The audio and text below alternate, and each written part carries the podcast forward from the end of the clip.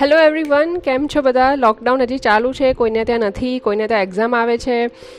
Vote ever the reason હું અત્યારે તમારા માટે લઈને આવી છું અંધારીએ ઉજાસ part two yes part one મેં પોસ્ટ કર્યું અને ઘણા દિવસો થઈ ગયા, મને ટાઈમ નહોતો મળ્યો પોસ્ટ કરવાનો અને રેકોર્ડ કરવાનો. સો આજે આપણે વાંચીશું અંધારીએ ઉજાસ પાર્ટ ટુ પાર્ટ વનમાં આપણે જોયું કે આપણી પાસે બે કેરેક્ટર છે. વાર્તાના બે કેરેક્ટર છે, હેત અને સલોની. બંનેની મુલાકાત થાય છે. મુલાકાત પછી મારી એક પંક્તિ હતી વચ્ચે કે આજે તને મળ્યા પછી મન બદલાયું. લાગ્યું કે એક દિવસ તારા પ્રેમમાં પડીશ તો ખરી. એકદમ રોમેન્ટિક લાઈન છે. કદાચ એ લોકો મળશે, કદાચ નહીં મળે. પણ બીજા સીનમાં એવું બતાવાય છે કે હેત એરપોર્ટ જેવા રસ્તા પર નીકળતો હતો ત્યારે રસ્તામાં એનું એક્સિડન્ટ થઈ જાય છે. અને એક ચાલીસ પિસ્તાલીસ વર્ષની સ્ત્રી એક્ટિવા નીચે દબાયેલી જોવા મળે છે એને. હવે જોઈએ આગળ શું થાય છે.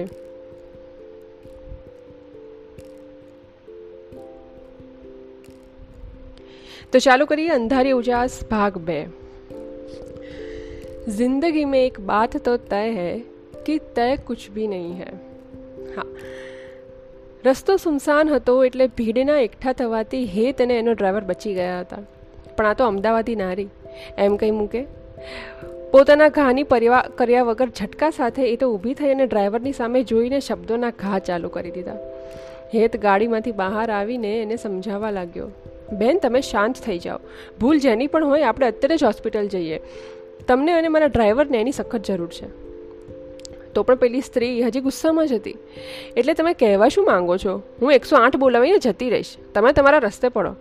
માંડ માંડ આનાકાની અને વાટાઘાટો કર્યા પછી હેત બંનેને હોસ્પિટલ લઈને આવ્યો.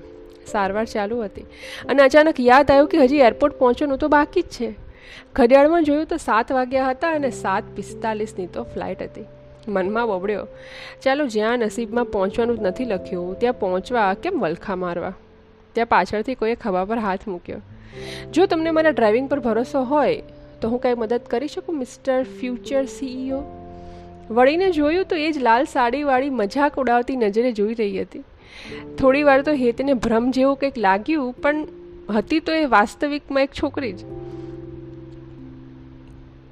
આ સીનની વચ્ચે મારી એક લાઈન. જેમ વરસાદ માટે મલ્હાર ગુંજવે કવિ, એમ તને હું યાદ આવીશ ખરી. તમે અહીંયા એ પણ આટલી વહેલી સવારે? હા, હોસ્પિટલ મારા પપ્પાનું છે અને આજે હોસ્પિટલની જવાબદારી મારી છે. તમે જેની સાથે અથડાયા છો એ મારી બહેન છે. હેત કંઈ પણ બોલે એ પહેલાં, અરે, હું તો કહેવાનું જ ભૂલી ગઈ કે હું આટલી મોટી હોસ્પિટલમાં ઇન્ટર્ન છું. કોઈ, હજી હેતનું આખું વાક્ય પૂરું થાય એ પહેલાં જ સલોની અટકાવ્યો. બાકીની વાતો ગાડીમાં કરીએ? નહીં તો તમારા વગર ફ્લાઇટ નહીં ઉપડે કદાચ. તમે મજાક કરો છો મારી? હેતે પૂછ્યું. સલોની એરપોર્ટનો રસ્તો પકડ્યો, પણ એણે તો પળવારમાં સાદી ગાડીને રેસિંગ કારમાં ફેરવી નાખી. તમે થોડું ધીમું ચલાવો. એવું ના થાય કે પાછું આપણે તમારા જ હોસ્પિટલમાં જવું પડે.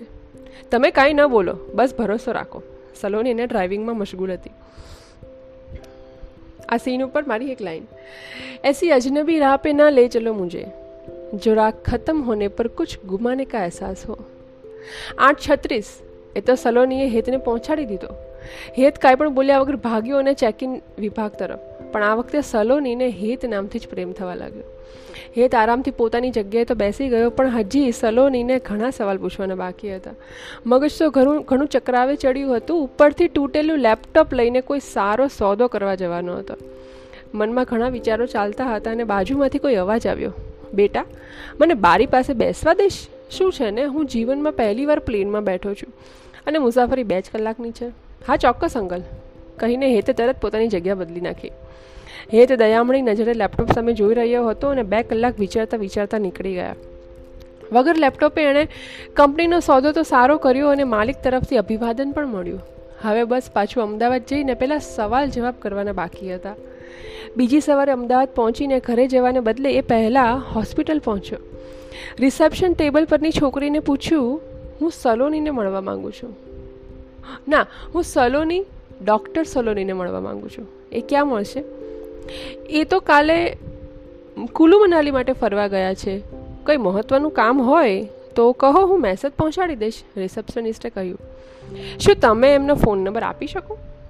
હેત, ફોન નંબર માગ્યા વિના રહે એવો નહોતો. સોરી સર એવું હું નહીં કરી શકું. પણ તમે હોસ્પિટલ પર ફોન કરીને પૂછતા રહેજો. રિસેપ્શનિસ્ટે ચોખ્ખી ના પાડી દીધી આ હતી અંધારીય ઉજાસ ભાગ બે. આ વાર્તાના છેવાડે મારી લખેલી એક લાઈન છે કે નજરની પાબંદી લગાવી દીધી છે તે. નજરની પાબંદી લગાવી દીધી છે તે તારી સિવાય બીજા કોઈ પર પડતી જ નથી. સ્ટે ટ્યુન હું જલ્દી ત્રીજો ભાગ લઈને આવીશ. ત્યાં સુધી લોકડાઉનમાં મોજ કરો. Bye bye Thank you.